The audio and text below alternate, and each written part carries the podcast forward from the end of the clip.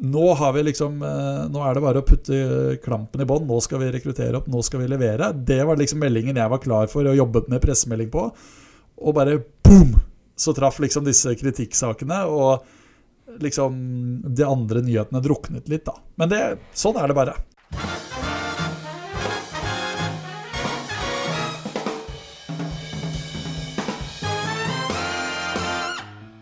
Varmt välkomna till den andra säsongen av Bitcoin-podden. Den eh, svenska podcast som handlar om bitcoin och kryptovalutor och som görs av mig, Christian Plog. Jag är chefredaktör för kryptonyhetssajten Trio News. Vi har ju haft ett litet eh, uppehåll här sedan årsskiftet, eh, men nu är vi alltså tillbaka med nya avsnitt, så glöm heller inte att prenumerera. Och kryptoåret då, 2021, ja det har ju börjat minst sagt starkt får man säga. Eh, Bitcoinpriset har handlats upp en bra bit över 50 000 dollar, eh, vilket också har inneburit eh, nya rekordnoteringar för bitcoinpriset. Så eh, intresset är alltjämt högt, vilket såklart är superkul.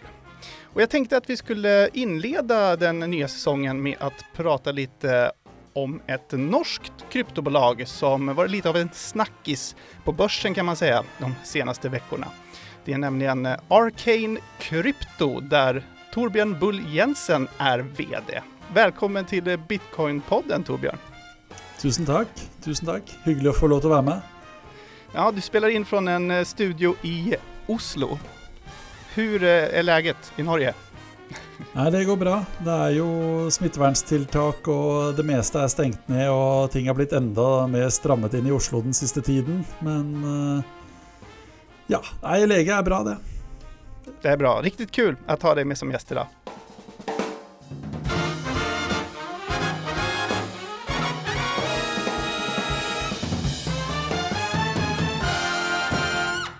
Och vi ska väl kanske börja med att nämna att eh, Trio News, eh, som producerar den här podden, ägs av den svenska kryptobörsen Trio.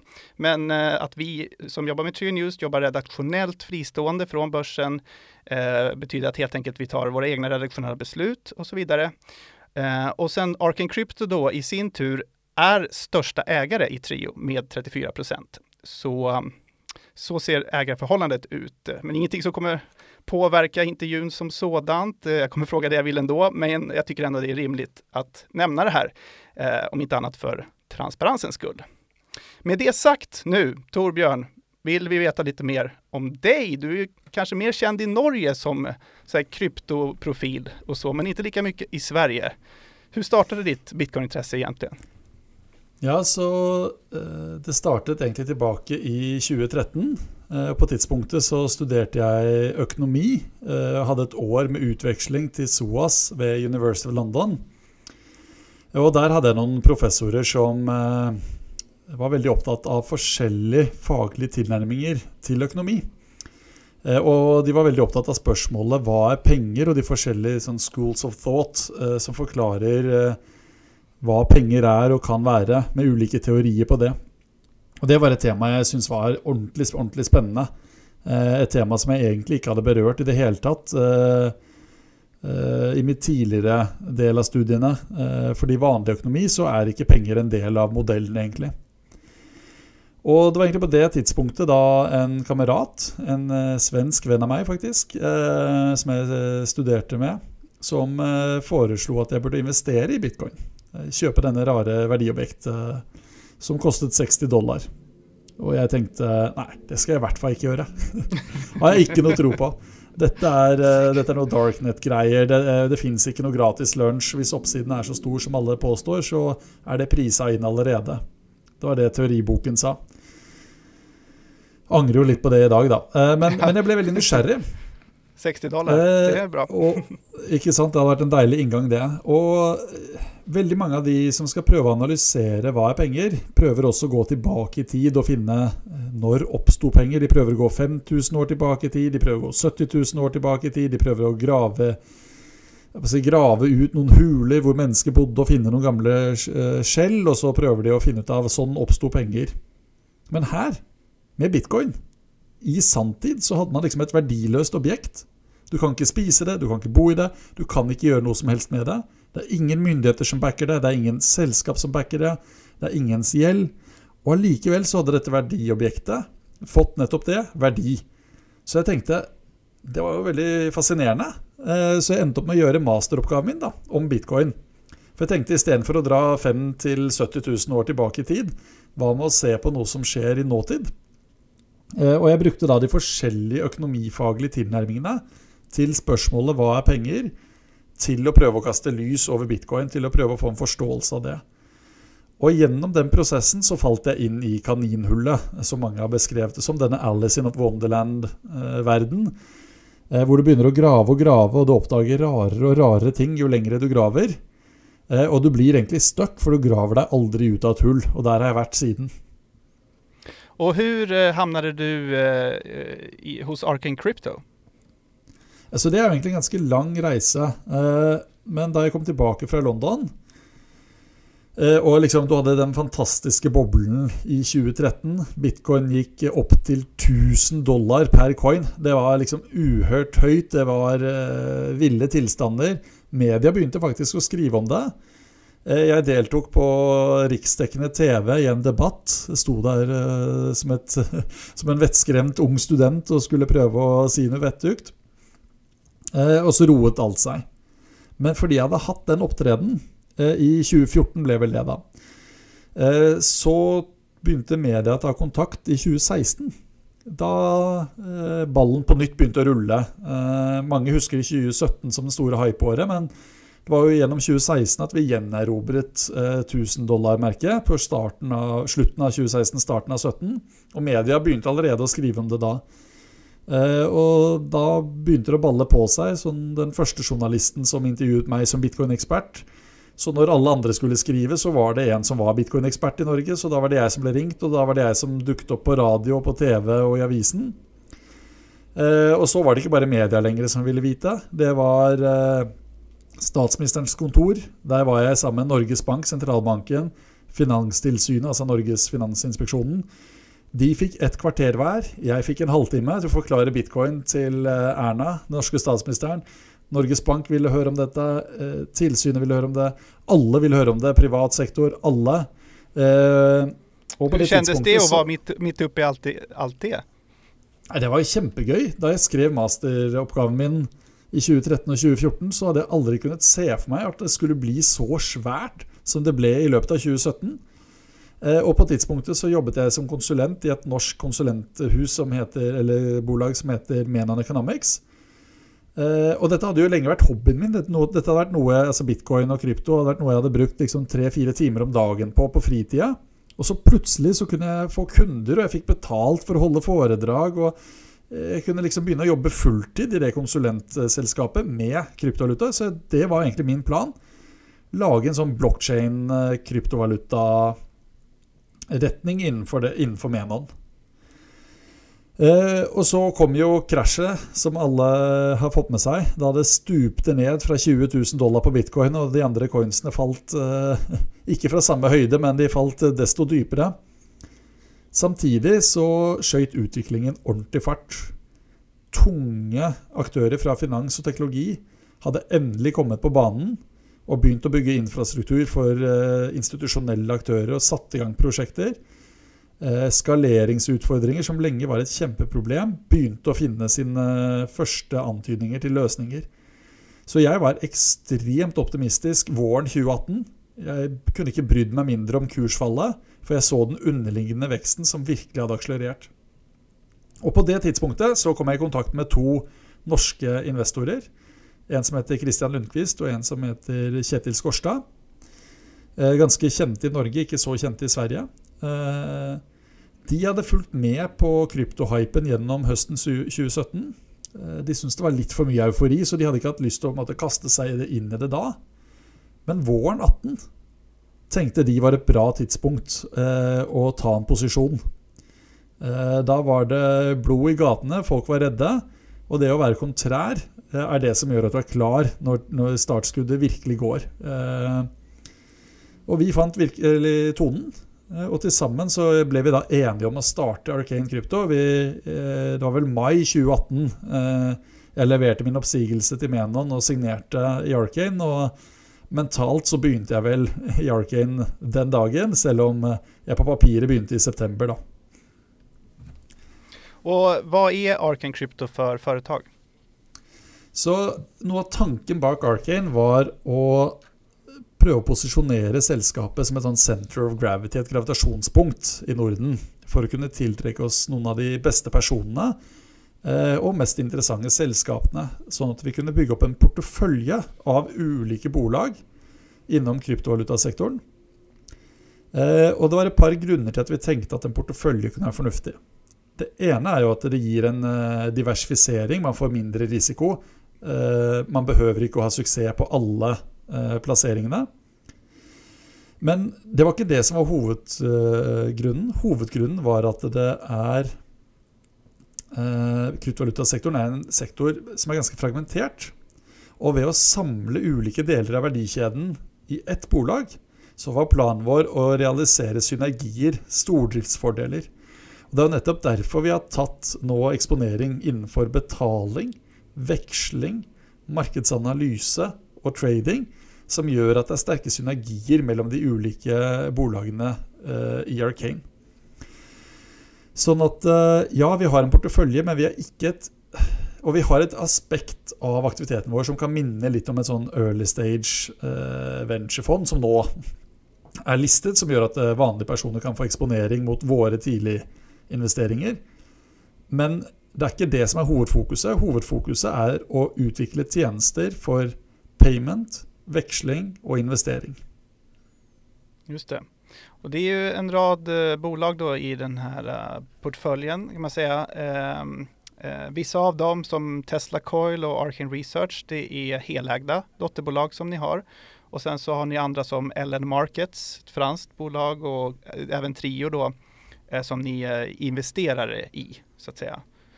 Ehm, skulle du inte kunna berätta lite om eh, Arcanes portföljbolag? Eh, och även också lite här, vad det finns för helhetstanke bakom investeringarna der? Nei, absolutt. Så for øyeblikket så er det åtte forskjellige bolag i porteføljen.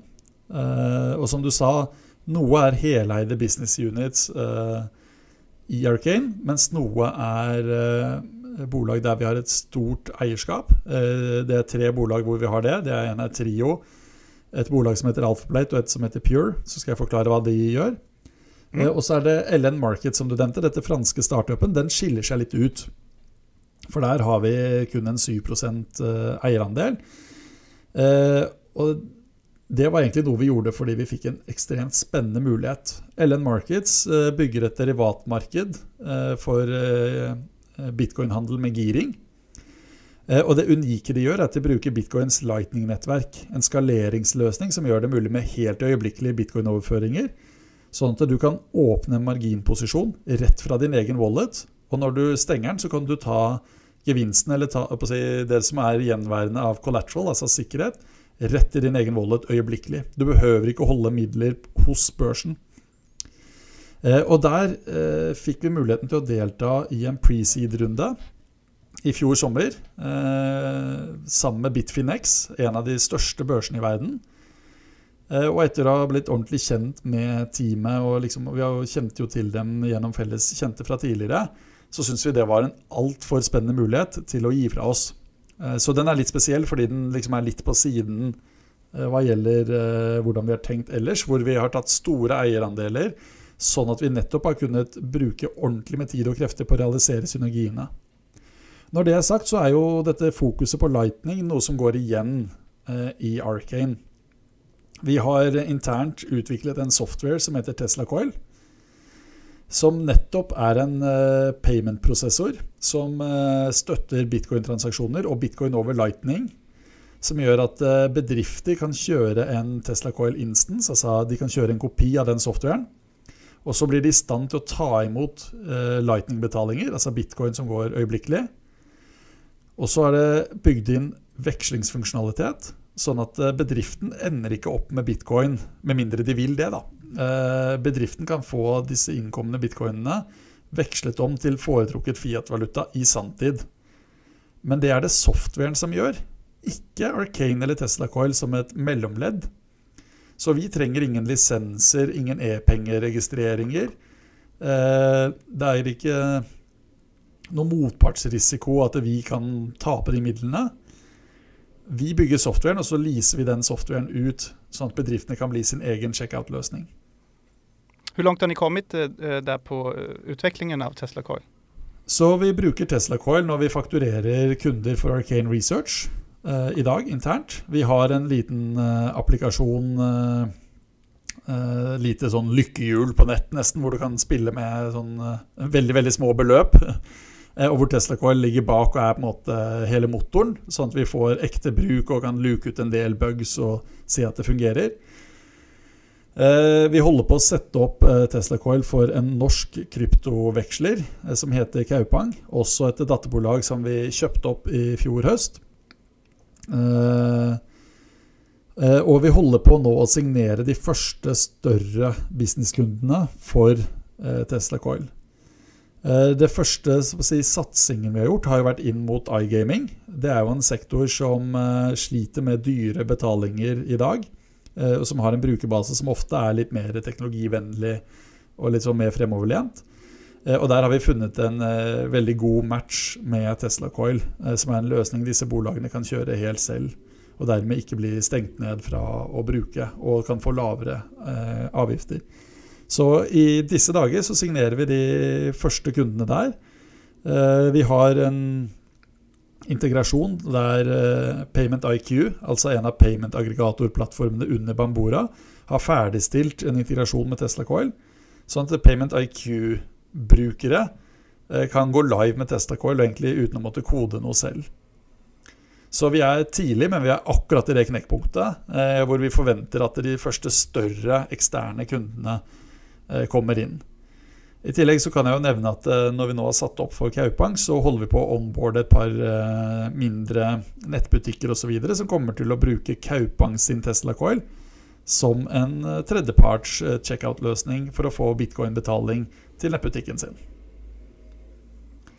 Ja, og sen så har ni en hedgefond også som heter Arcane Assets, som drivs av svensken Erik Wall, som vissa sikkert innom kryptoverdenen i alle fall kjenner til. Han, han, var faktisk, han, var, han var med i Bitcoin-podden her, Gud, siste avsnittet av forrige sesongen. Ja, intervjuer bare arkanere, dere. Neida, Eric er jo en ekstremt eh, dyktig kryptovalutaekspert. Eh, og som du sier, så forvalter han det hedgefondet vi har. Det er jo et fond kun for profesjonelle investerere. Og det er veldig strenge markedsføringsregler, så vi har ikke lov til å gå noe inn på det, i detalj på på strategier eller hvordan det fondet opererer. Eh, men vi jo altså Vi lanserte fondet i fjor eh, vår eh, og har jo sett en eventyrlig avkastning både på det man har investert, og verdistigning på assets under management, altså forvaltningskapitalen, som følge av at nye investerere har kommet til. Og det vi ser, er jo at det er en veldig stor etterspørsel fra family offices, high net worth individuals, men også etter hvert andre fond som ønsker en eksponering mot bitcoin og eh, mot kryptovaluta litt mer generelt, men som ikke kan eller vil holde kryptovaluta direkte, og som ikke vet helt nøyaktig hvor mye de burde ha i hvilken. Skal de ha 70% bitcoin? Skal de ha 50% bitcoin?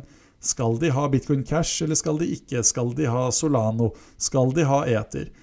For investerere som allokeres i mellom 1 og 10% av den eh, kapitalen de forvalter, så til kryptovaluta, så har de ikke tid til å bygge opp den ekspertisen, og det er det vi bringer eh, med Arcane Assets. Sånn at eh, man kan få en mer, robust eksponering enn å bare holde bitcoin. Man kan få mer oppside enn å bare holde bitcoin, men uten selv å behøve å være ekspert for det. Mm. Og uh, Pure Digital, da? Hva er det for, hva er det for bolag? Ja, Det er et bolag som jeg syns er innmari spennende. Eh, det er, eh, det er, nesten litt sånn at jeg må klype meg litt i armen. Fordi det er litt sånn en sånn verden som vanlige folk ikke kommer borti, og det er storbankverden. Altså, nå snakker vi om noen av de største bankene internasjonalt. Eh, og mange av de var jo ekstremt negative til bitcoin lenge. De skulle ikke ta i det med en ildtang. De kom aldri til å røre det. Og så har jo nyhetene kommet som perler på en snor gjennom fjoråret hvor de lanserer custody-løsninger og tjenester for sine institusjonelle kunder. Så nå har du banker som Nomura, Standard Chartered, Bank of New York Mellon, som alle skal gjøre custody, og det er flere andre som har en del på gang, men som ikke har vært eh, like offentlige om det. Og da trenger disse bankene et sted å handle. Eh, de kommer ikke til å handle bitcoin og kryptovaluta på Coinbase eller Gemini eller Bitstamp og disse tradisjonelle kryptobørsene. De har vært veldig tydelige. De ønsker å handle det sånn som de handler valuta og andre verdipapirer i dag. Og det er bilateralt. Egne sånn matching-plattformer som gjør at eh, Standard Charter kan bli matchet med Citibank, som kan bli matchet med JP Morgan. Og på den måten der de kan velge med hvem de er komfortable å ha som motparter, fra et regulatorisk perspektiv f.eks., men også gjøre at de er, kan benytte de kredittlinjene de har på hverandre. Disse bankene har jo eh, finansielle relasjoner allerede og ønsker å kunne utnytte de. De har ikke tenkt å sette inn 1000 eh, altså sette inn en milliard på Coinbase for å kunne handle for en milliard. De har tenkt å handle på kreditt, og så har de tenkt å gjøre end of day settlement, og de trenger på den møteplassen for å gjøre det. Akkurat sånn som de gjør det i valuta. Og det er et slikt marked Pure Digital bygger. Eh, og det som gjør det så spennende, er jo at Pure er jo grunnlagt av en som heter Campbell Adams, som i 2012 grunnla et valutamarked som heter ParFX. Det er et valutamarked hvor av største, mange av verdens største banker er deltakende og handler på akkurat den måten her. Og ved å da ha et team som har tatt reisen fra tradisjonell FX, fra liksom storbankverden, over i krypto, men tatt med seg hele nettverket, alle kontaktene, så har man fortsatt det nettverket som skal til for å få disse, samlet disse bankene rundt bordet og få dratt dem inn felles eh, rundt Pure som en handelsplattform. Og jeg kan jo da nevne at Pure har signert med to LOI, altså en eh, intensjonsavtale. Det høres ikke veldig bindende ut, men det skal også innmari mye til før disse bankene putter sin signatur på noe som helst. Eh, så Pure har signert med to storbanker eh, og jobber med å kunne gå live med, eller gå ut med informasjonen i pressen på hvilke navn det er. Det er en del prosesser internt hos bankene som må godkjennes først. Det er flere andre som uh, har vist stor interesse og vurderer å følge etter og også signere opp. Og man har uh, Tekken for å gjøre dette her, levert av en børsteknologiaktør som bankene kjenner veldig godt fra før av, fra, fra, andre markeder. Som man har nå live med testmiljø, uh, og begynner å gjøre de første sånn testintegreringene med. da.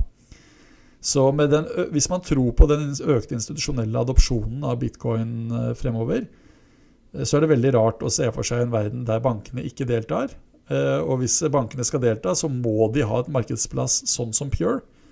Og foreløpig så er det ingen andre prosjekter vi vet om som har prøvd på, eller prøver på, den, type, den formen for uh, interbankmarked for bitcoin og, og, og kryptovaluta. Da. Mm. Og sen så har vi da Kaupang og uh, Trio, eh, handelsplattformer. Ja. Jeg kan jo nevne først at I Pure så er vi også deleier. da, så Det er et prosjekt der vi eier rundt 37,5 eh, eh, Økte nylig mm. eierskapet vårt eh, noe der for en måneds tid siden. Mm. Så har vi Pure, og, nei, Pure sier jeg, Trio og Kaupang. Det er jo to plattformer nært mitt hjerte. Kaupang er en kryptoveksler, så de er motpart til alle handler. Litt sånn som BTCX er. Mens Trio er jo en eh, børs og har en ordrebok og matching. Ellers så er produktene ganske like, men det er forskjellen at det er, Trio er registrert av Finansinspeksjonen og foreløpig opererer i Sverige og er spisset mot det svenske markedet. Mens eh, Kaupang er regulert av Finanstilsynet eh, og er spisset mot det norske markedet. Det er her også verdt å nevne at det er jo en del samarbeid mellom Kaupang og Trio. Eh, fordi man har litt Nettopp med den forskjellen på å være en sånn OTC broker-modell, har noen andre styrker og svakheter enn det å være en børs. Så det er ganske komplementerende eh, tjenester. Og ikke minst er det jo komplementerende geografier med henholdsvis Norge og Sverige som to, to nære, men eh, fortsatt separate eh, kryptomarkeder. da. Och sen så har vi de litt lite mer mediebolagen kanske man kan. Eh, det är Arken Research, eh, Kryptografen och Trio News då. Ja, ikke sant? Så, så, Arcane Research er jo et markedsanalyseselskap som uh, får utrolig mye synlighet. Uh, har egentlig to formål inn i Arcane-porteføljen. Det ene er synligheten. Det er en fantastisk døråpner for Arcane som system. Uh, mange, av de, mange av de kundene som Arcane Research har, er jo noen av de største handelsplattformene og aktørene i bransjen. Eh, og det å få en bra kontakt med dem gjennom samarbeidet med research er jo en bra utgangspunkt for å kunne utforske større partnerskap med andre deler av Arcane-systemet. Men Arcane Research er jo også en business unit med sitt eget mål, et mål om å tjene penger. Eh, og der er det to monetariseringsstrategier. Det ene er å selge større type bransjerapporter og konsulenttjenester til andre eh, plattformer publiserte nylig en eh, svær rapport vi gjorde på oppdrag for eh, Bitstamp om bruken av bitcoin som collateral. Eh, men vi har også et betalt nyhetsbrev, en ukentlig rapport, hvor folk betaler en abonnementsløsning for å få tilgang til det. Og Planen er å utvide fra det som i dag bare er en ukentlig rapport, til en mer sånn plattformtilnærming med ulike nivåer av si, en freemium-type modell. Eh, og så er det jo, som du sier, Trio News, som er en del av Trio-oppsettet. Eh, og vel har som sin nisje å dekke svenske marknaden på svensk med eh, kvalitet kryptoinnhold. Og vi har tilsvarende da i, i, i Kryptografen som en norsk nettside med tilhørende pod, og egentlig veldig like oppsett der. et element av liksom nesten sånn nå i starten, nesten sånn community building, i hvert fall for kryptografens del. Men det handler om å få bra innhold ut på norsk. fordi selv om mange kan lese engelsk, så er det også mange som ikke gjør det. da. Mm. Och sen, ja, det var väl alla, ja just det, uh, Alphaplate också, det här brittiska ja, ja. bolaget som jobbar med uh, algoritmtrading och market making. Ja, nei, så eh, Vi har to selskaper i Storbritannia eh, som er London-baserte. Det ene var jo Pure, og det andre er Alphaplate. Eh, og Alphaplate sin spesialisering det er på marketmaking eh, og, og alfamodeller, altså hvor du basically egentlig bruker algoritmer til å predikere om prisen skal litt opp eller litt ned eh, de neste sekundene, minuttene, timen. Og så tar du posisjoner deretter. Eh, Alphaplate eh, opererer jo på flere forskjellige kryptobørser, hvor Trio er en av dem. Eh, hvor de stiller priser der. Noen utfordringer knyttet til at bankoverføringer sånt kan være litt tregt, og at det binder litt mye tradingkapital. Men et marked hvor både Alphaplate og da åpenbart Trio ser veldig stor vekst. da. Så det er et selskap som er spesialisert på, på, på ja, det å stille priser. Og man ser jo nå særlig fremveksten av handel mellom mindre nasjonalvalutaer. Euro er faktisk nisje eh, i kryptovalutasammenheng. Altså sånn at eh, når det da kommer til norske kroner, f.eks., som Kaupang opererer med, så er det store muligheter for å stille bedre priser enn å måtte ta vekslingen gjennom banken. Så det er den type utvikling vi jobber med der.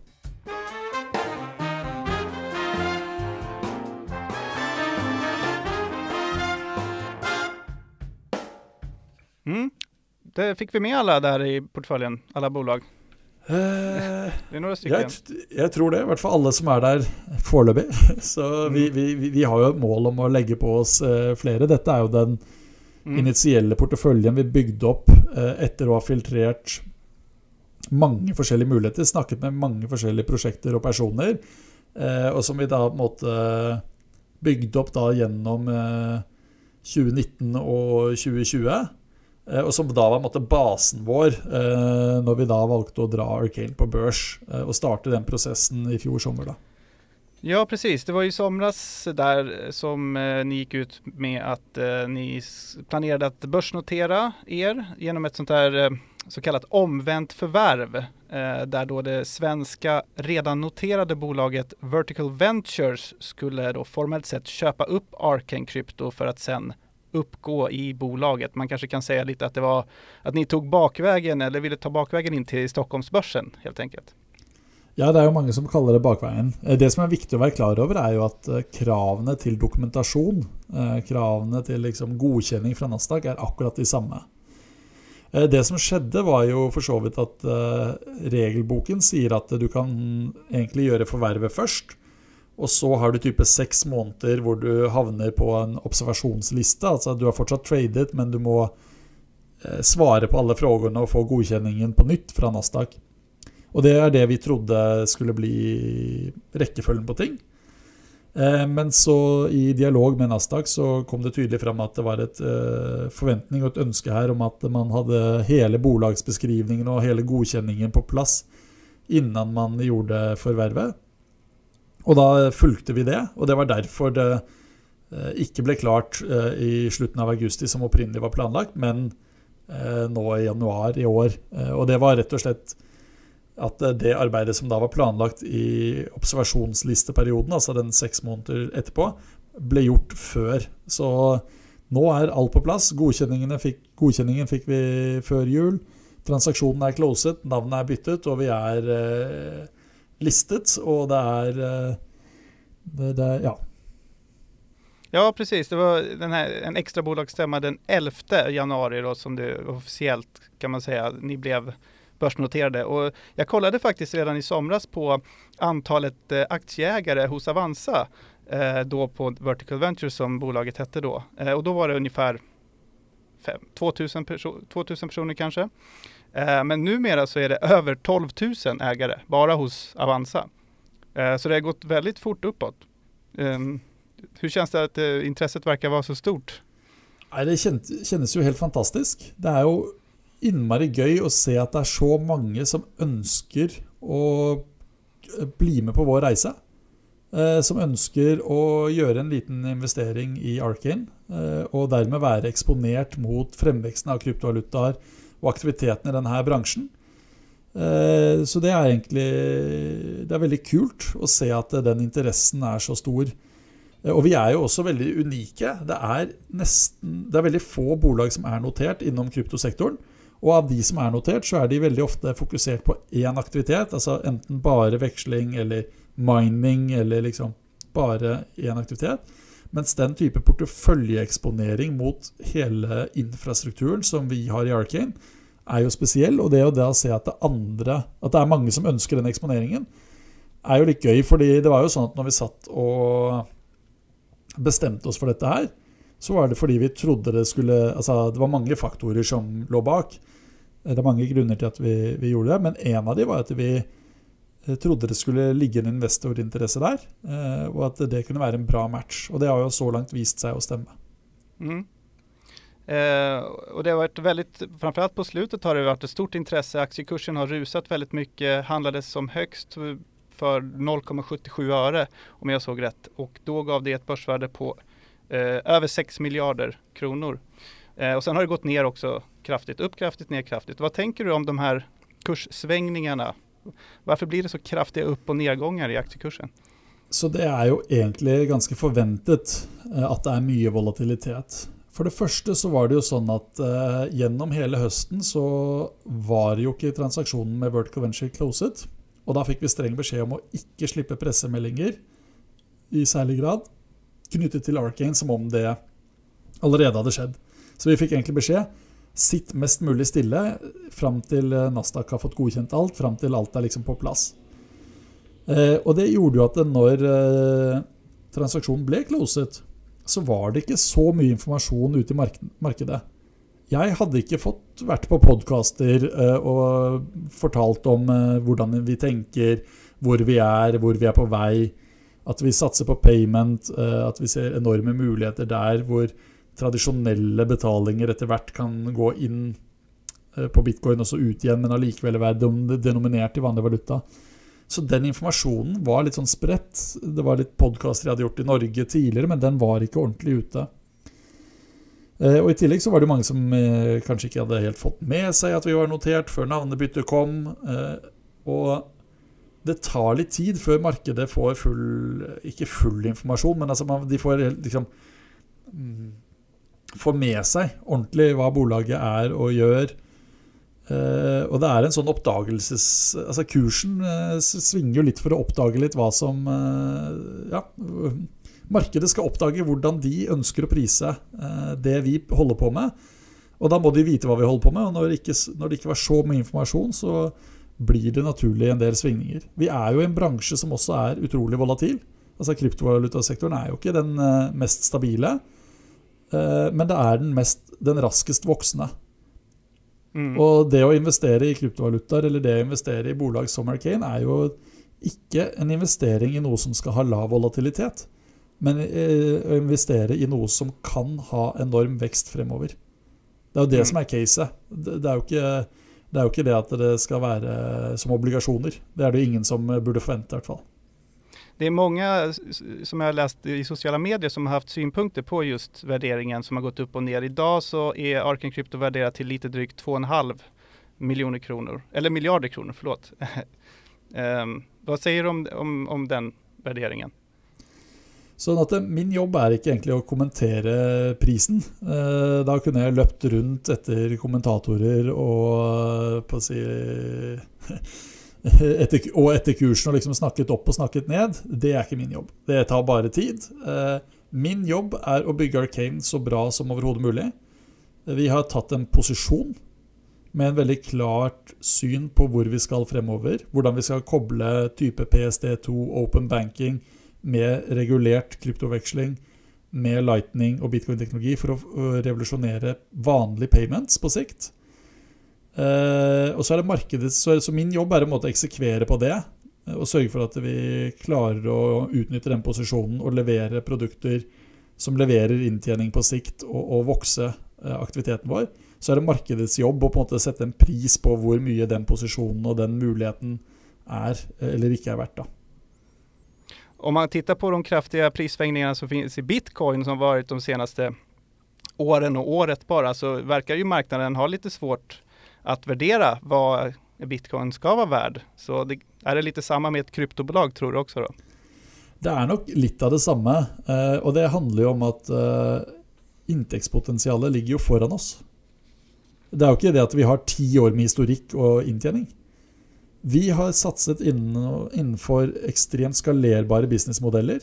Vi har bygget plattformen, vi har fått de første kundene, vi har fått liksom starten av den vekstkurven. Klarer vi å fortsette på den vekstkurven, så kan man få til en helt eventyrlig reise. Og det å ha et selskap som Klarna har vist, det er et selskap som Square vist, fra Fintech, får man til å levere på skalerbare businessmodeller, så er det kjempelukrativt. Eh, men man er hele tiden litt sånn usikker. Eh, liksom, kommer man til å få til, kommer man ikke til å få til? Og eh, ettersom dette er krypto også, så har man et ekstra lag med usikkerhet, som du peker på hvor det ikke bare er usikkerhet rundt Arcanes evne til å levere, eller liksom hvor sannsynlig er det, men det er også usikkerhet hos mange som ikke er overtyget helt enda at bitcoin eh, og kryptovaluta er kommet for å bli og være en viktig del. Og selv om egentlig ikke kursen er så viktig for aktivitetene vi driver med, eh, så bruker mange kursen litt som en sånn termometer på hvis bitcoin stiger, så er det mer sannsynlig at det skal bli stort og mye aktivitet. Og hvis det faller, så tror de at det skal bli mindre aktivitet.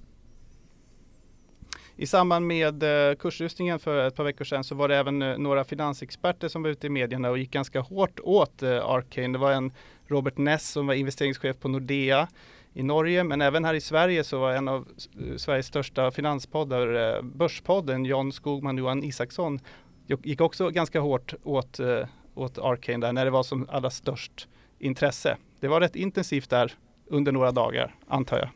Ja, det, det, var på en måte ikke overraskende. Eh, kommentatorers jobb er jo å snakke opp og snakke ned. Og eh, skepsisen til krypto er det jo mange som har hatt. Og begge de du nevner her, har jo vært veldig kryptoskeptiske. Og når du har i tillegg for et kryptoselskap som er veldig ungt, og dermed ikke har masse historikk på kjempehøy inntjening eh, i fjor og i forrige fjor osv., så, videre, så blir det liksom veldig naturlig mål for den type eh, kritikk som de kommer med.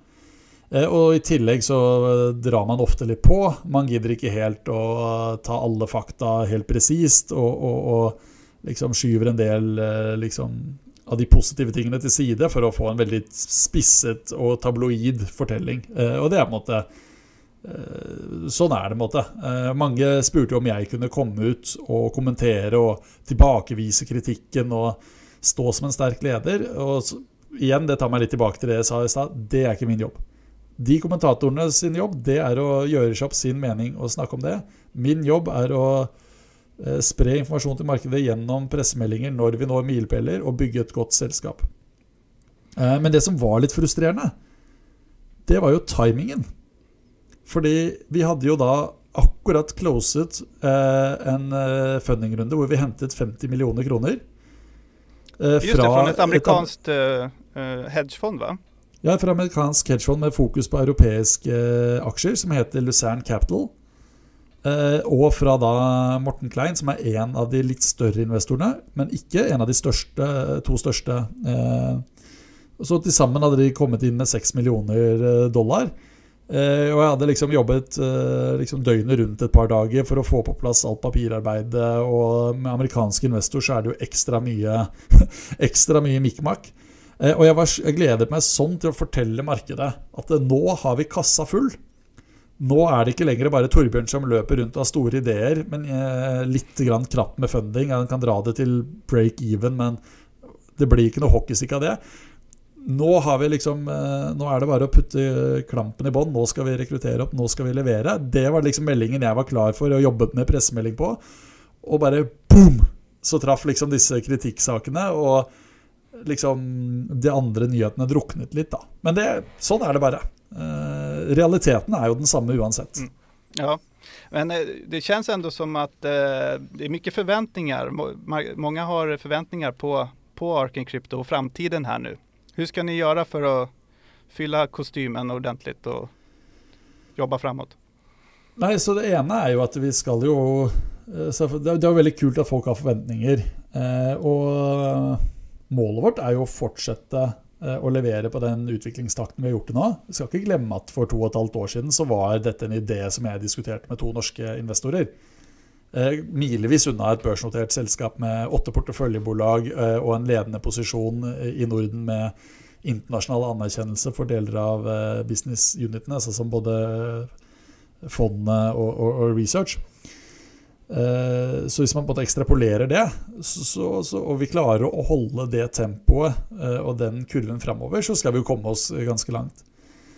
Eh, så har jeg jo uttalt ved flere anledninger tidligere at en viktig del av strategien vår, det er oppkjøp. Det som kalles merger and acquisition, M&A. Kryptovalutasektoren er veldig fragmentert. Det er masse spennende bolag der ute som ble startet enten eh, i kjølvannet av 2013-boblen eh, eller i kjølvannet av 2017-boblen. En del av disse har tatt inn eh, venturekapital, seed-finansiering, har hatt investorer som har vært med en del år, men som kanskje begynner nå å bli liksom Ok, det er ikke lenger WC, det er ikke lenger SID. Deres jobb er ferdig. Selskapet har oppnådd noe, men står kanskje litt alene og kan ha en stor fordel av å komme inn i en større helhet. Og Der er jo vår intensjon og plan å benytte nettopp det at vi er notert, til å ha en større verktøykasse for å kunne gjøre oppkjøp, konsolidere deler av eh, sektoren. Og Særlig i Europa så er det veldig fragmentert, og vi ser da mulighet til å på sikt kunne bli den ledende fullservice-plattformen for kryptofinanstjenester. Eh, både ved å vokse de tjenestene vi har nå organisk, skalere opp og levere på de businessmodellene, men ikke minst også gjennom forverv.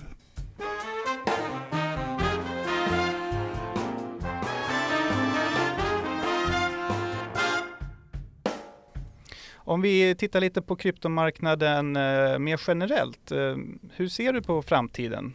Till exempel bitcoin, hur, hur tror du bitcoin kommer användas i framtiden? Så eh, akkurat nå så har jo bitcoin som digitalt gull vunnet narrativet. Mm. Eh, og gjennom liksom, bitcoins historie så har det gått gjennom et par faser. Eh, det var en periode eh, en cash-narrativ, at det skulle være liksom, digitale penger. Eh, og kritikerne sa digitale penger for narkotika, og tilhengerne sa digitale penger for de som eh, ønsker å være frie for sensur, av de som ønsker personvern. Eh, men nå har vi hatt en periode hvor måte, digitale pengenarrativet har ligget litt dødt. Og det er på en måte investeringscase, det er den knappheten, det digitale gullet, som virkelig har vokst frem. Og så har Ethereum vokst fram på liksom desentralisert finans, Defi, non-fungible tokens, samleobjekter, hele den siden, og en del andre blokkjeder med det. Eh, det er ikke lenger noen som stiller spørsmål om bitcoin kommer til å være nummer én fremover som eh, form for digital penge og gull. Eh, men man peker på liksom andre anvendelser som andre prosjekter kan gå etter. Mm. Der jeg tror vi skal fremover, er at bitcoin som betalingsinstrument får en renessanse. Og det er to grunner til det. Da jeg skrev masteroppgaven min, så slo det meg hvor utrolig kraftfullt det var å kunne føre penger mellom landegrenser på tvers av eh, på å si legal borders eh, med endelig oppgjør, uten at det var en fordring på noen motpart. At det var, Når du har flyttet en bitcoin, så er den flyttet. Hvis du har penger i banken, så er det den banken som skylder deg penger. Og det er det som gjør at du ikke kan sende penger fra SEB eh, i Sverige direkte til USA. Du må ha en kjede med banker som kan utveksle gjelden til hverandre. Fordi pengene er nettopp gjeld. Eh, en gullbar kunne du puttet på en båt og sendt over, og da hadde verdien blitt flyttet. En bitcoin kan du gjøre det samme, men du kan gjøre det over internett. Det er utrolig kraftfullt. Problemet har vært at eh, det å ha betalingsflyt der du tar svenske kroner, kjøper bitcoin, sender bitcoin til USA, selger det, det var veldig dyrt. Det kostet eh, mellom 5 og 10% for noen år siden på hver veksling inn og ut, så det ga ikke helt mening. Eh, og I tillegg så kunne bitcoin-blokkjeden håndtere type syv transaksjoner i sekundet. Lykke til med å begynne å flytte veldig mange transaksjoner på denne måten. da. Det som har skjedd siden, er at eh, pga. den økte aktiviteten knyttet til handel, så er det blitt veldig billig å veksle, hvis du er stor i hvert fall. Nå kan du veksle mellom vanlig valuta og kryptovaluta på handelsplattformer som Elmax, som er en vanlig FX-plattform, men som også nå har eh, kryptovaluta, er vel den nest største spot-handelsplassen for bitcoin. Eh, og du kan betale basispunkter, altså tiendeler av prosenter i kostnad for å gjøre den innvekslingen og utvekslingen. Så nå gir det plutselig økonomisk mening å ta svenske kroner, kjøpe bitcoin, sende de til eh, USA, Korea, Sør-Afrika, eller til og med Iran, hva du vil, og så selge det igjen og ha betalt. Og når det da kommer til skaleringen, som er den andre utfordringen man hadde, så gjør nettopp fremveksten av Lightning at det er et problem som uh, uh, tilstrek blir tilstrekkelig løst nå til at du kan skalere til i teorien egentlig millioner av transaksjoner per sekund. Uten noe mer strøm, uten å vente en time, uten å betale 10 dollar i avgift. Og Når du kombinerer de to faktorene, kan veksle øyeblikkelig til en lav kost og kan sende øyeblikkelig til en lav kost, så har du fått et perfekt verdibærer. Så da kan du ha kroner og dollar og euro og yen, Fiat-valutaer, som er det du bokfører og tenker verdiene i. Kobler du dette med PST2 og PISP, sånn at du kan initiere rett fra kundens bankkonto, kan han til og med betale bitcoin fra kontoen sin, er sånn det føles. Og dette tror vi i Arcane er den neste fronten. Det er muliggjort av infrastrukturen for trading eh, og skaleringsløsningene for eh, transaksjoner. Og det revolusjonerende er at markedet er oppe 24-7 365 dager i året verden over. Det er ingen andre markeder som er oppe hele tiden. FX-markedet er stengt hver eneste helg og alle helligdager. Du har ikke noe vekslingskurs, offisiell vekslingskurs mellom kroner og dollar på en søndag. Det har du mellom kroner og bitcoin, og dollar og bitcoin. Eh, og, det er liksom Jeg blir litt sånn at jeg nesten hopper litt i stolen når jeg forteller om det. Eh, fordi dette er en sånn fundamental mulighet. Et, sånn, et kjempeskift. En sånn null til én-innovasjon. Og det er så få som har fått med seg der ute. Det er andre selskap som jobber med den type løsninger som vi jobber med i Arcane, eh, og bygger ut for dette her. Vi ser det allerede selv, at når vi fakturerer bedriftskunder i Arcane Research, så spør de vil du ha stablecoin eller vil du ha bitcoin? De spør ikke hva er bankkontoen vår. Fordi når du først vet hvordan du skal veksle, så er det så mye bedre. Og vi er nå der at det er ikke lenger noe innovasjon som må skje for at det kan fungere. Nå er det en asymmetrisk informasjon. Nå handler det om å implementere. Og det er det, det som gjør meg så utrolig gira. Så er det mange som da kanskje lurer på ja, hva skjer da med prisen. Vil prisen bli høy fordi man betaler så mye? Og her er det viktig å holde tunga rett i munnen, for det var det mange som tenkte med Ripple f.eks. Eh, og sannheten er den at eh, nei, det er ingen direkte kobling mellom mye betalingsvolum og høy pris. Og grunnen er egentlig veldig enkel. Hvis jeg tar norske kroner, kjøper bitcoin, sender de til den andre, verden, den andre siden av verden og så selger igjen, ja, da har jeg solgt igjen rett etterpå. Hvis jeg solgt, og hvis dette går over Lightning, og jeg har solgt to sekunder etterpå, så har ikke det noe varig effekt på prisen i positiv forstand. Men du får en veldig sterk indirekte effekt. Og det er når bedrifter vet at betalingene deres går over bitcoin. Og de stadig vekk har betaling over bitcoin. Eh, og store aktører gjør det på denne her måten, så legitimerer det bitcoin. Og det gjør at flere har lyst å kjøpe det og holde det på balansen sin, holde det som en investering. Og det er etterspørselen etter hodling, som bitcoin-miljøet kaller det, eh, som er det som bestemmer prisen. Og etterspørsel etter hodling er sannsynligvis positivt korrelert med bruken som betaling. Så betalingsbruk vil ikke drive direkte, men vil ha en indirekte veldig positiv eh, effekt gjennom å gi positiv eh, på å si, narrativ og image for bitcoin. Og siste frågan da. Hvor, er Arcane Crypto om fem år? Ja, hvem vet. Det er jo vanskelig å spå inn i fremtiden. Eh, I den selskapspresentasjonen jeg gjorde ny nylig, så spådde jeg ikke fem år fram, men jeg spådde fram til 2025. Eh, og Eh, nå som jeg er notert, så får jeg vel kanskje holde meg til liksom, disse tingene vi har sagt, sånn at jeg ikke plutselig kommer med ah, Arcane kommer ut med ny guiding. Eh, og det jeg har sagt, er at jeg kan enkelt se for meg en situasjon der vi prosesserer 150 millioner kroner i døgnet i kombinert veksling og payment-volum. Det blir sånn 5,5 milliard eh, kroner i året. En situasjon der vi har 10 milliarder kroner i forvaltningskapital i fondsoppsettet. Eh, og det er det vi forventer som eh, standard markedsavgifter man kan ta for payment-volumet, vekslingsvolumet, vil ligge et sted totalt, da, hvis man tar både spreader og avgifter og liksom hele pakka, på mellom eh, si 1-2% Hvis man da tar 1,5% så kommer man litt over 800 millioner eh, kroner i året på inntekt på det. Eh, Fondene et, er jo et aktivt forvaltet fond, så 2% i forvaltningshonorar pluss eh, et suksessfi som drar det la oss si, til 2-3% av AUM, altså av forvaltningskapital i året, er absolutt noe som vil være markedsmessig. Det er 200-300 eh, millioner til i året, som gjør at med en sånn utvikling så vil vi ligge på type en milliard kroner i året i revenue. Og nettopp fordi det er skalerbare businessmodeller, så er jo dette noe man i hvert fall burde kunne skvise ut minimum 50% driftsmargin på. Uh, så er det jo viktig her å understreke at dette er jo volum som antageligvis vil komme både gjennom oppkjøp og gjennom videreutvikling.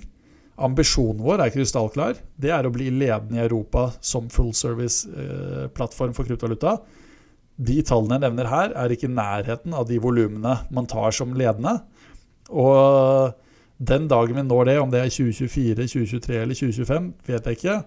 Men det jeg vet, er at den dagen vi når det, så er det bare en stepping stone eh, på videre vekst. Nettopp fordi det er skalerbart.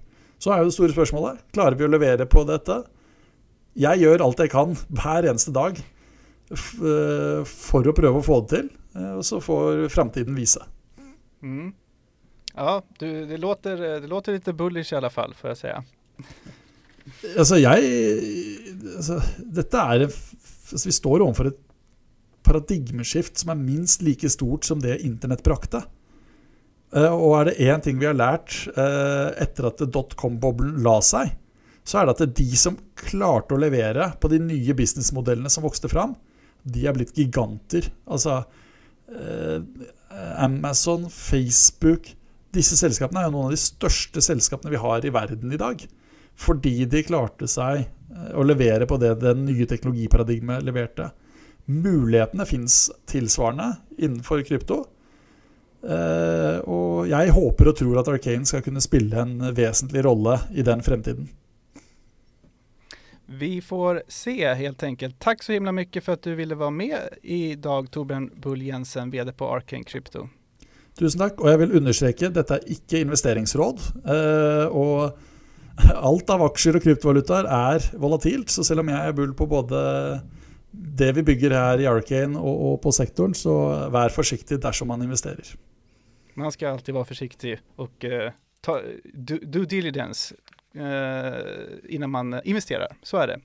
Takk återigen Torbjørn, og eh, takk også til deg som lyssnar på Bitcoinpodden. Glem att eh, prenumerera nu och följ oss gjerne även på Instagram der vi også heter Bitcoinpodden. Tack för idag. Vi hörs nästa gång.